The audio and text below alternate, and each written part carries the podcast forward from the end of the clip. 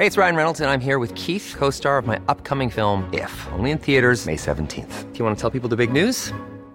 All right, I'll do. Sign up now and you'll get unlimited for $15 a month in six months of Paramount Plus Essential Plan on us. Mintmobile.com slash switch. Upfront payment of $45 equivalent to $15 per month. Unlimited over 40 gigabytes per month. Face lower speeds. Videos at 480p. Active Mint customers by 531.24 get six months of Paramount Plus Essential Plan. Auto renews after six months. Offer ends May 31st, 2024. Separate Paramount Plus registration required. Terms and conditions apply if rated PG.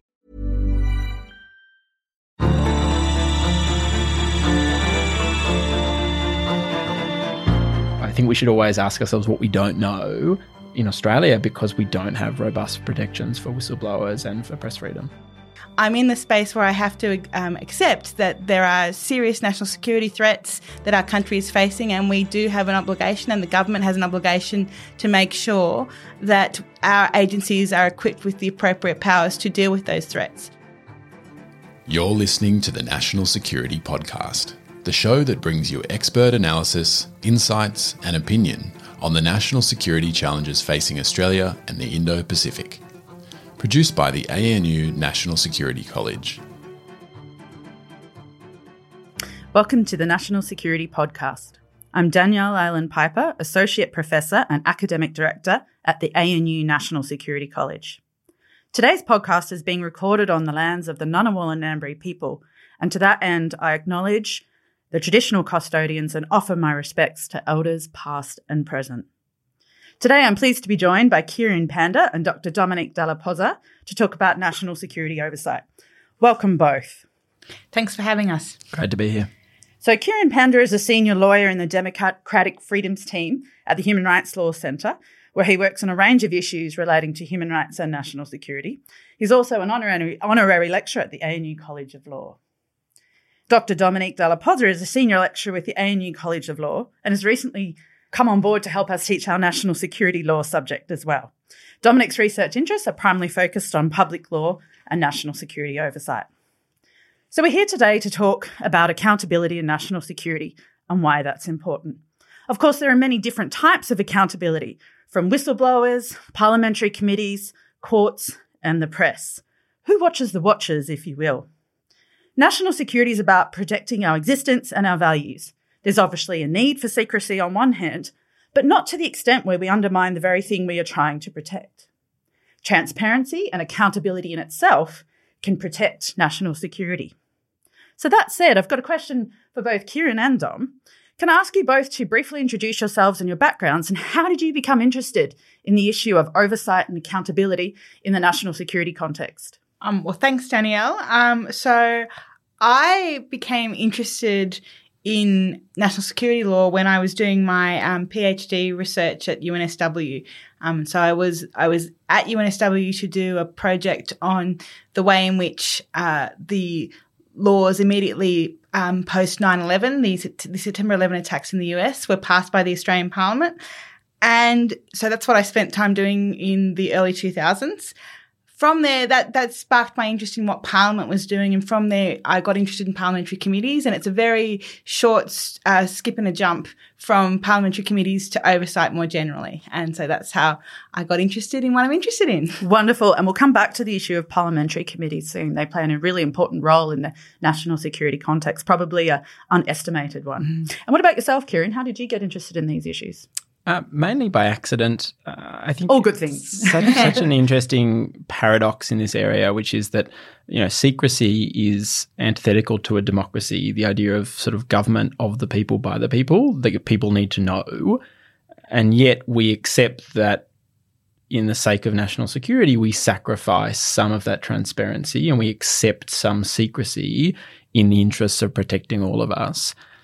But that tension because it cuts across so many of these key democratic principles, I think is so important. And so my background is in whistleblowing, and then that sort of led to more interest in secrecy and transparency and intelligence oversight.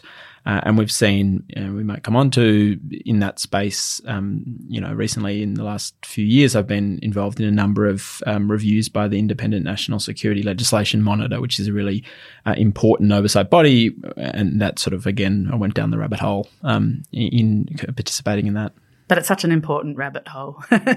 On the topic of whistleblowers, whistleblowers really sit at that intersection, don't they, of the tension between uh, secrecy and duty on one hand and the need for transparency and accountability and the public interest in exposing potential official wrongdoing.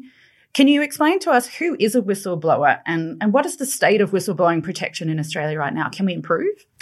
Yes, we can improve. Um, whistleblowers make Australia a better place. They make the world a better place. And because of that lack of transparency in the national security context, they're particularly important um, mechanism for accountability and transparency in that context. Yeah, if we think of some of the major international revelations of you know going back decades, the Pentagon Papers, a national security whistleblower, more recently Edward Snowden, uh, revelations of mass surveillance um, by U.S. security institutions. Um, there's a very good um, uh, movie out um, recently um, that I'd encourage everyone to, to watch. That's a, about a, an American national security whistleblower um, in relation to sort of Russia and Trump and so on. But again, we have this tension of well, at what point is it okay for someone to speak up? And in Australia, our laws and systems aren't properly calibrated. Um, you, you know, whistleblowing takes place at different levels. So, you know, the basic level is you'd expect people to speak up when they see something wrong at work. Any of us, you know, might see something wrong at work tomorrow. Um, you know, the things that I see wrong at my work, um, I mean, I work from home, so uh, are, uh, uh, are not so significant as those. You know, if you work in the intelligence sector, if you work in the national security sector, what you might see at work might be more important. And you know, we'd normally assume that you'd speak up to your boss, to a director, to to an oversight body um, and go through those stages. But I think the sort of the whistleblowing and the concept that sort of often sort of associated in the press or in the public imagination is what happens when that doesn't work, either because you speak up and things go wrong and you're not heard and maybe you suffer retaliation at work. And we know, you know, not only in the national security context, but across the economy, um, far too many people who speak up about wrongdoing at work suffer consequences. They lose their job, they're bullied, they're demoted, and so on. And then what happens when or prosecuted. Or, or, or, prosecuted as we might talk about. But what happens when things go really wrong and what happens when the issue isn't dealt with and you need to go public? And one of the you know and that's a challenge that balancing that desire for governance and and regulatory con- framework with transparency and when a whistleblower can go public uh, to achieve change and to achieve accountability is a fraught issue in any context, but it's particularly fraught in the national security context. And in Australia right now, if you work in the intelligence sector, you can't go public in any circumstance. And that's a problem. Right. So, um, correct me if I'm wrong, but understand that there is some federal legislation that protects uh, public interest disclosures, but there are carve outs that don't allow people who work in national security agencies to do so. Uh, again, correct me if I'm wrong, the new uh, Anti Corruption Commission does create new avenues for uh, people who work in national security to disclose. Is that correct? Is that helping with the balance, or is there still more to do? I think there's still more to do. Uh, at the moment, a national security whistleblower can speak up internally. They can speak up to the Inspector General for Intelligence and Security. They can't go beyond that. So, an ordinary public servant uh, or someone working in the private sector in an emergency situation or where they've tried to speak up internally and issues haven't been resolved, there are avenues for them to safely and lawfully blow the whistle to MPs and senators or to the press, uh, or, or indeed, in the case of the public sector, to the world at large. In whistleblowing matters that concern intelligence information, uh, that pathway does not exist.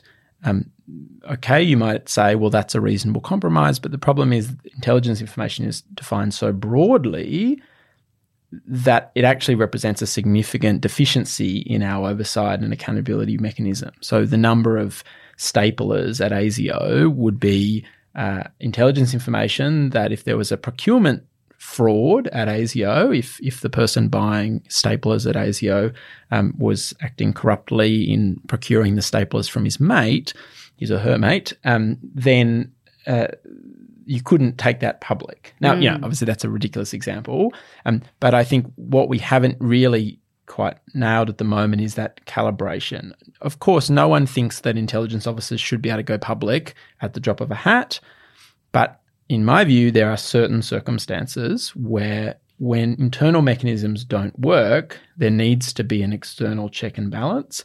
And at the moment, in the national security context, we don't have that. And so we see, for example, the prosecution of witness K and Bernard Collaery, witness K, an intelligence officer who was alleged and ultimately sentenced uh, and convicted in relation to blowing the whistle on Australia's espionage against Timor Leste in the mid 2000s, uh, and his lawyer, Bernard Collaery. A, a, case where I think many people would say Australia spying on another country, a neighbour, a friendly neighbour, for commercial gain you know, there's a public interest. Really significant mm. questions about the lawfulness and the sort of ethicalness of that conduct. The reason that witness K was ultimately convicted and pleaded guilty was because there was no lawful avenue for that person to speak up. And again, how you calibrate those settings, you know, there's some complexity there. I don't deny that. I'm not, for an instance, saying that spies should be able to get on Twitter and say, oh, bad stuff happening at ASIO. But in Australia, and you know, we compare to some other jurisdictions where they have slightly more sophisticated checks and balances. And, and to come back to that point earlier about the paradox, the reason I think this is so important is because of the importance of trust that sits at the heart of all of this. We sacrifice the transparency um, because we trust our intelligence services, the national security framework, to make us safe. If we lose that trust because they act in the wrong way and then they cover it up, as in the witness K case, as in some other cases, we lose that trust. We're all worse off as a result. And so uh, P- Peter Greste, the journalist, often says national security and transparency are not a binary. They're not in opposition. Actually, they're mutually reinforcing because we are safer when we have transparency and accountability and we trust that when we do have secrecy, it's being properly used. And whistleblowers are a really important part of that ecosystem. Yeah, I mean, public trust is really important to institutional um, effectiveness and efficiency. So that's a really important point. Before we um, move on to bring Dom in, I wondered if you think, Kieran, the solution uh, lies in taking your point that it's very complicated, um, but does the solution lie in having a narrower definition of what national security is or what special intelligence operations are, or is it having a legal exception? Where a matter can be seen to be in the public interest? And would we have courts overseeing what that is? Yeah, so I think there's a range of changes that are needed. One, we definitely need to narrow the uh, definitions. Uh, currently, they're too broad, and that's having this exclusionary effect. To, to give another uh, absurd, not that absurd example, but you know, f- for example, if an ASIO oh, securitization officer, of stationery is an issue, Kieran. definitely, but if an ASIO officer tomorrow commits murder, cold blood, absolutely no relation to a, a, a, an operation. Say they speak up internally, nothing's done. Say they speak up to the inspector general, nothing's done. That's the end of the road. And and how can that be right? That and uh, of course we would all think that it would be dealt with appropriately, but we the reason we have these checks and balances in other contexts is we know that sometimes things go wrong uh, the witness J, not to confuse people with too many witnesses, but witness J case is another example where an ASIO uh, intelligence officer uh, was prosecuted and convicted and sentenced in total secrecy. And the National Security Legislation Monitor did a report and said that should never have happened and it could never happen again. And again, the problem when we have these examples, it undermines trust because it's all well and good for people to say, well, you'd never have a secret trial. That's absurd. That's not, an, we wouldn't do that in Australia. And then we have one. Mm-hmm. Um, so I think we need that reform. We need some of those pathways. Um, we, the Human Rights Law Centre, and others have called for a general fallback public interest defence. So in a case like Witness K, for the law to say, look, even if this was otherwise unlawful, for someone to say it was in the public interest and a judge to be able to determine that, um, the government, in a recent review of secrecy offences, declined to support that idea, uh, which we're disappointed by and will continue to push for. We've got to get those checks and balances right to get that balance. Thanks, Kieran. And, and speaking of judges and courts, uh, Dom, of course, you a lot of your research looks into the way um, different parts of our legal system offer accountability and, and important checks and balances. And of course, uh, we're lucky to live in a country where we do have an independent judicial system. And uh, of course, that's enshrined in our constitution. Uh, and so, I'm um, really interested to talk to you about some of the roles um, that the court plays, But before we get there, of course, um, Parliament itself has a lot of other, I guess you could almost call them soft mechanisms, including parliamentary committees. Uh, would you like to speak to the role that parliamentary committees play in this? I'm sure, and I.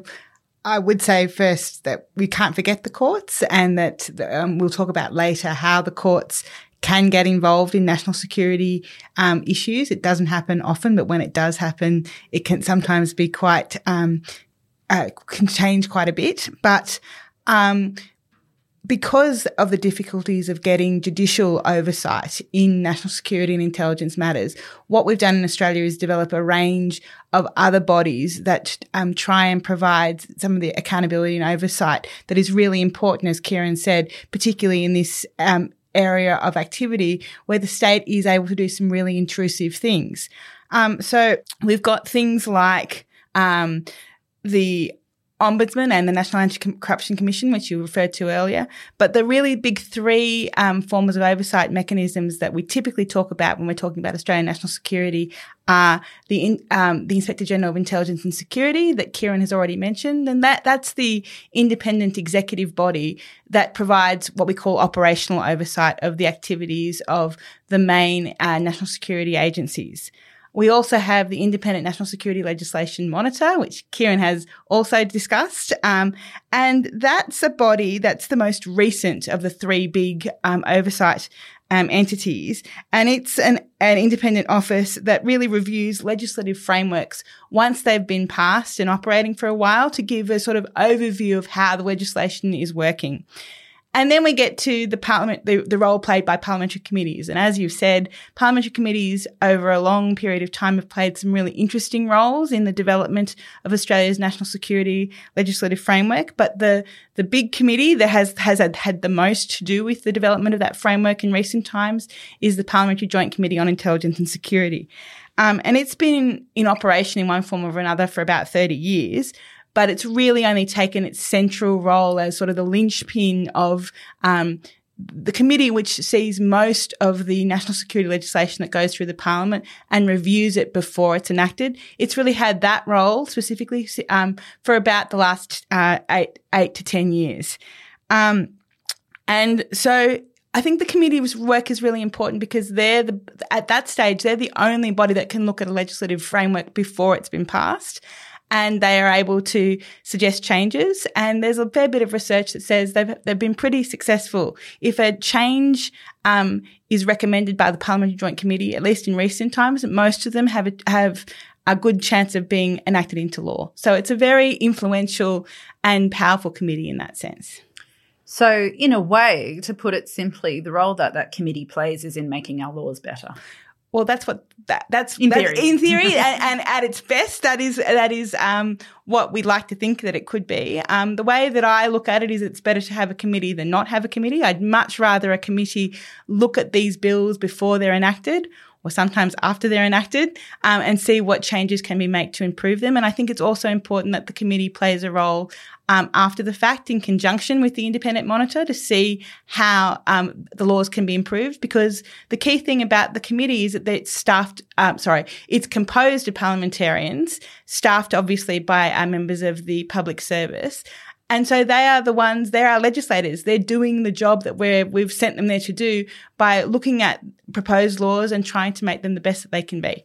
So, on that, being composed by parliamentarians, sometimes it's a criticism in the national security space that there's almost too much bipartisan cooperation and not enough contestation of potentially controversial laws. Do you, do you think that plays out in the committee, or could you give an example of where the committee's played a, an important role in making a change to a law?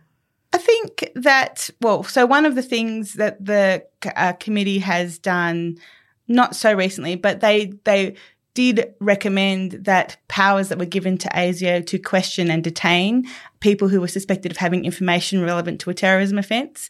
Uh, the, the detention powers had never actually been used, and it was a combined effort, really, of the INSLM and the Parliamentary Joint Committee. But they did manage to get that the detention power um, repealed. It was replaced by a compulsory questioning um, uh, power warrant, which, again, like Kieran, I'm in the space where I have to um, accept that there are serious national security threats that our country is facing, and we do have an obligation, and the government has has an obligation to make sure that our agencies are equipped with the appropriate powers to deal with those threats.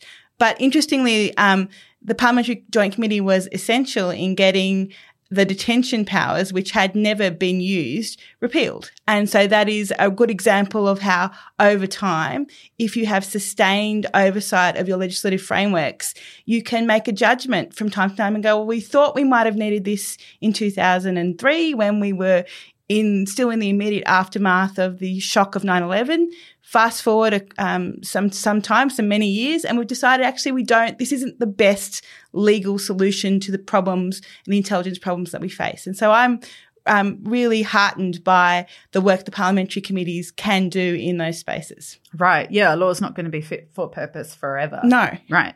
Uh, so the law gets enacted, the parliamentary committee has some oversight, um, it then goes into operation. Uh, where does the High Court come in, Dom? And and are there? We've seen, you know, recently.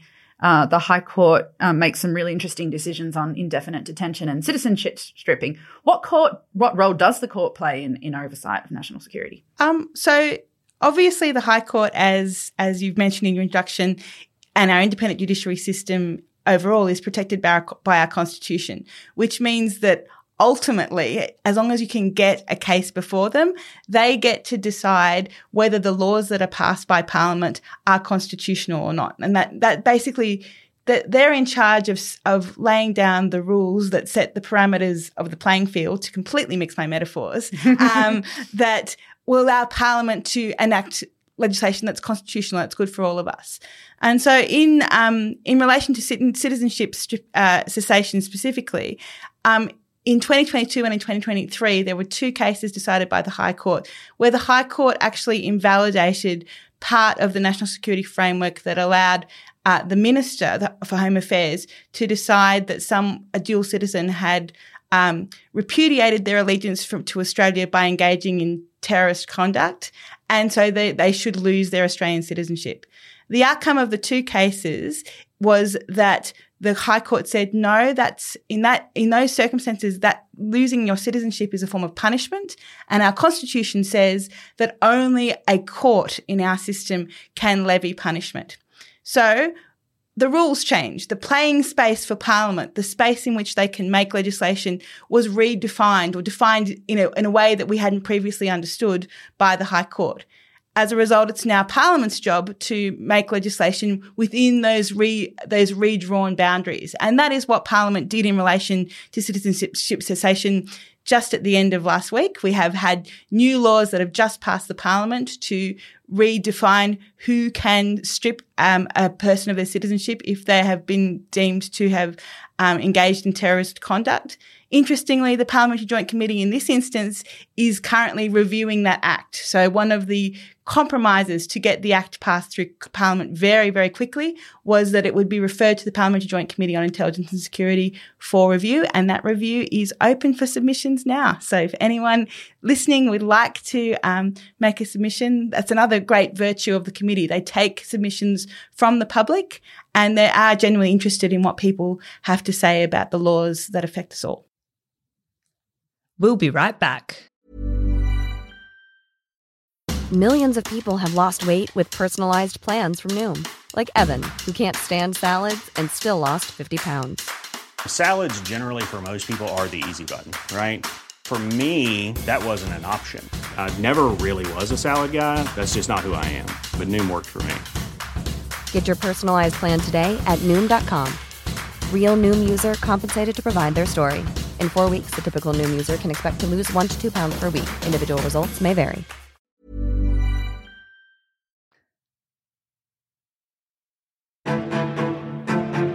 In this disrupted world, Australia needs security professionals more than ever. Join the next generation studying at the ANU National Security College. Our programs uniquely fuse academic knowledge with practitioner experience and fit around your lifestyle with study offered online and on campus. Follow the link in the show notes for more information about programs and scholarships. The ANU National Security College. Engaging minds for a secure Australia. Yeah, that's a really important point about citizenship participation in in lawmaking is that we are able to to make submissions and they can be a really helpful and effective way of engaging uh, with lawmaking. And of course, um, listening to you, it occurs to me how important um, court oversight is of things like punishment when we live in a system where we don't have a, a, constitutional charter or a bill of rights that protects things like fair trial rights or due process. The courts are sort of all that stands between an individual and and the power of the state in some ways. So that's um, a really important point. Another really important um, aspect of our national security systems and oversight, of course, uh, which is a bit more informal and and in some ways a little bit uh, more controversial, of course, is the the free press. And so, um, Kieran, this is a different type of oversight, and in some ways, it's the touchstone between the people and um, government. So, what? Why do we need a free press, and why does it, this issue come up in the context of national security? Just to segue nicely from Dominique's comments, I want to begin by reference to my favourite High Court case, uh, oh, we've all got one. which um, involved ASIO seeking an injunction to prevent a journalist identifying uh, an intelligence officer. And uh, ASIO did something they shouldn't have done, which was they had uh, officers go into the court building in the High Court in Canberra and ask people who are in the public gallery. Obviously, courts are typically held uh, in open court. You can go in and anyone can watch. And you had ASIO officers in asking people for their names and addresses. And Justice Deane of the High Court, this was in the 1980s, found out about this and hauled the government uh, into the court and said, What on earth were you doing? and gave them a telling off. And it's sort of this uh, really important statement of the importance of open justice uh, and the integrity of the court system separate from our intelligence uh, structures. And that attempt to interfere in the court's processes was looked upon very dimly. Um, I'm not actually sure whether the, the journalist ultimately published uh, the identity of the ASIO officer, um, but that's my favourite High Court case. Um, so, uh, press freedom obviously is at the heart of uh, of, of, any democracy. Uh, linked into these notions of transparency and accountability. But as you say, it's a largely informal role. So many of those stories that I spoke about at the beginning have been broken by important public interest journalism. Um, you know, we've seen so many examples in in recent um, months. You know, the the Ben Roberts-Smith reporting, which was vindicated by a federal court judgment, although I know that's on appeal at the moment. Um, you know, perhaps a, a good example of the sort of accountability journalism when other um, checks and balances had failed. For those who might not be familiar, could you just briefly explain the background of that case? Sure. Uh, allegations of war crimes committed by Australian forces in Afghanistan. And there's been a series of reporting the ABC's Afghan files reporting, which was sourced by a whistleblower, and the, the Ben Roberts-Smith related reporting by Channel 9. Um, by Nick McKenzie and, and Chris Masters and others you know, indications of the sort of accountability journalism clearly in the public interest that um, ensures Australians can say, you know, that conduct is, is, abhorrent, cannot be done in our name, and has led to some of the accountability and change we've seen in that space. Um, uh, in Australia, uh, as you mentioned, we don't have robust constitutional or human rights protections for press freedom and free speech. We have a frail implied freedom. The High Court has said um, the Constitution has, sort of from the vibe of it, some protection for free speech. Um, that's very limited. We don't have, we have human rights acts in um, the ACT, Queensland, and Victoria. We don't have a federal human rights charter, although that's something that is being discussed at the moment. And we saw Queensland recently suspend their own human rights act, any in any event. Indeed. And mm. what all that means is, although we don't have this robust protection for free speech and press freedom, the press nonetheless plays this important role. Um, and we saw that, for example, some of the journalism that led to um, the raids on the ABC, which was in relation to the Afghan files reporting, the raids on Annika Smethurst was in relation to intelligence. It was um, she had reported for News Corp uh, proposals to expand um, uh, powers for the intelligence service, and her, her house was raided. Uh, and she went to the High Court um, to link all this back together, and the High Court said that the warrant to raid her house was invalid. Um, I think those cases demonstrated the precariousness of the role of press, uh, the press as a, a safeguard. Um, it's led to a number of reviews and inquiries, um, which including from the Parliamentary Joint Committee on Intelligence and Security, some of the changes are working their way through now. But I think it's a good example of the importance of um, more robust institutional protections, um, because without those, the the role that we all take for granted that the press is there to hold government to account as the fourth estate uh, is often quite a precarious role. And we saw recently more reporting by Nick McKenzie and others in the Nine newspapers about um, proposals that the former Home Affairs uh, um, uh, Secretary um, Mike Pezzullo had had to create a scheme similar to in the uh, United Kingdom, where intelligence national security agencies could uh, seek to prevent the media from publishing stories.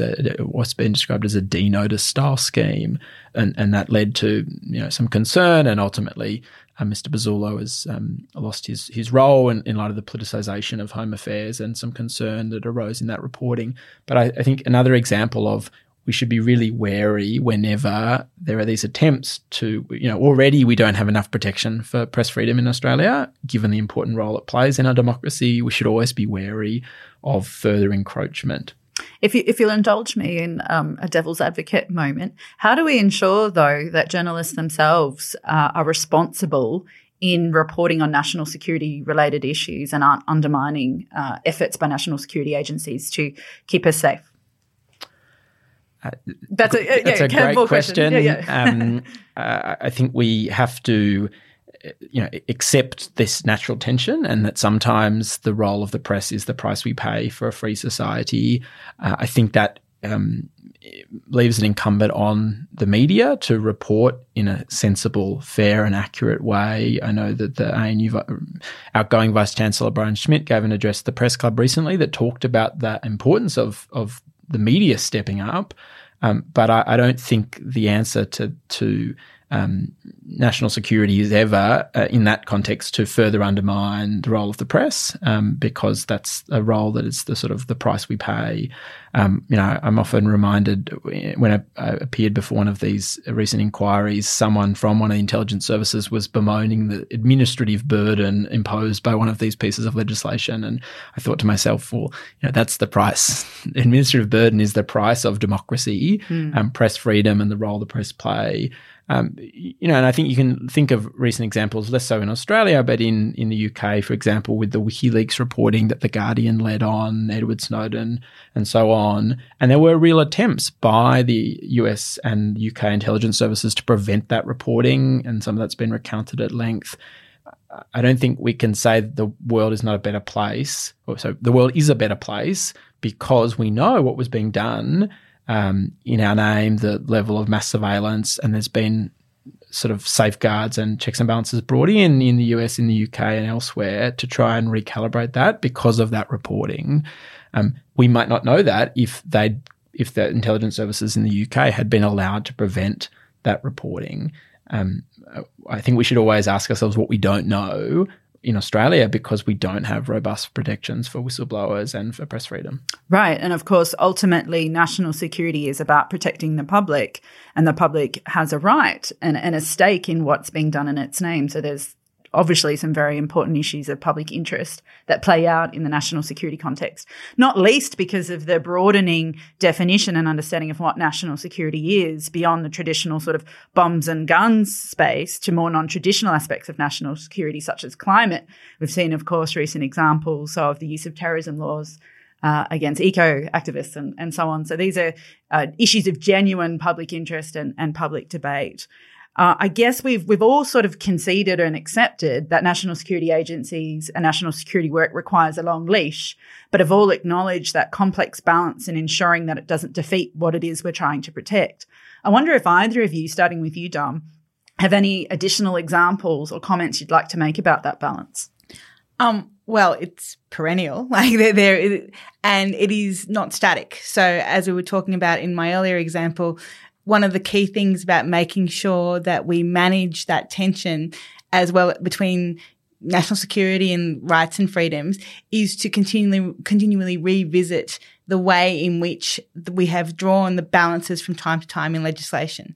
Um, and so, an example that's currently uh, I'm thinking about, prompted by the work of a former colleague of ours, Associate Professor Jake Blight, who is um, now taking on the has taken on the role of the Independent National Security Legislation Monitor, but published this work before he took on the role. Um, he he was thinking about historically how ASIO was empowered to access our telecommunications data and what's sometimes referred to as metadata. And in a, an article that he recently published in the Alternative Law Review, Law Journal, I beg your pardon, um, he mentioned that the test that was that ASIO uses to be able to obtain that telecommunications data from communications carriers hasn't changed since 1991. And he makes the point that in 1991, we were 20 years away from the iPhone and the, the amount of data that you could, and information you could glean about a person from their metadata was very limited. Fast forward to now, and you can tell an awful lot about a person from the um, activity that they do using their phones and using email and other forms of electronic communication um, without necessarily having to get the content of that legislation.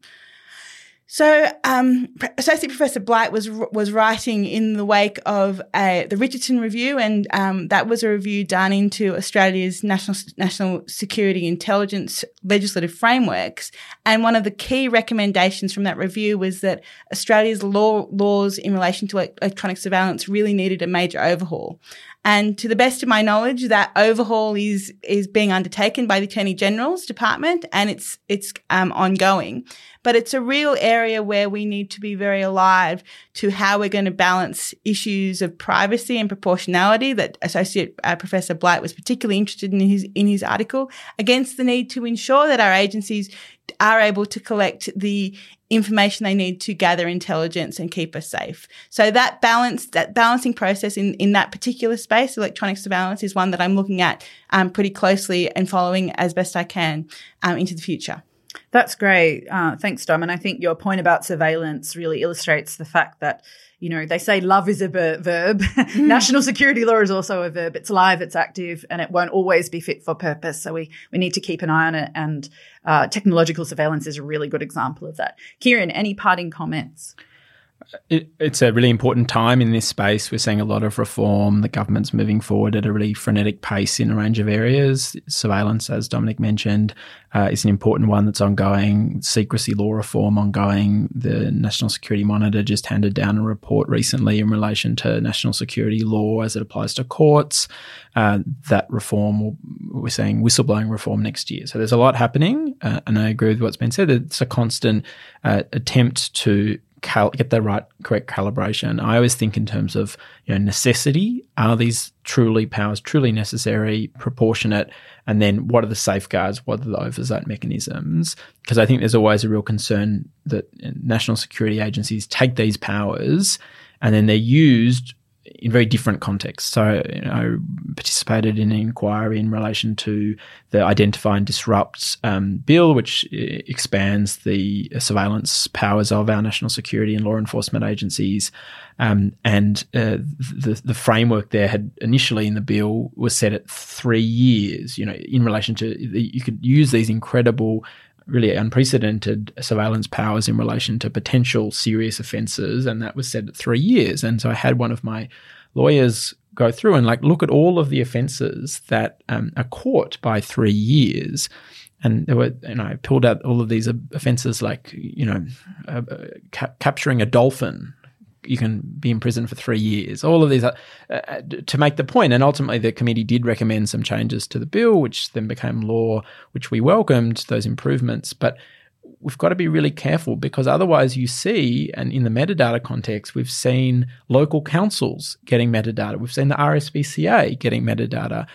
It's not, uh, unfortunately, in this space, too often. Um, these powers are driven by concerns about you know, terrorism, child sex abuse, serious drug trafficking. Um, but we've always got to be wary that often these powers are used in more mundane contexts. And the Australian criminal justice system, over centuries inherited from the English, has sought to calibrate our liberties and our freedoms with public interest in sort of security and protection. And when we start meddling with that, we do so at our own risk and in a context where we don't have a human rights framework embedded at a federal level that would better ensure those principles of proportionality and necessity were baked in from the very beginning. So um, it's an exciting time, a lot of areas for reform. Um, it's an area where we have to be constantly vigilant, and that vigilance is the price we pay to live in a democracy.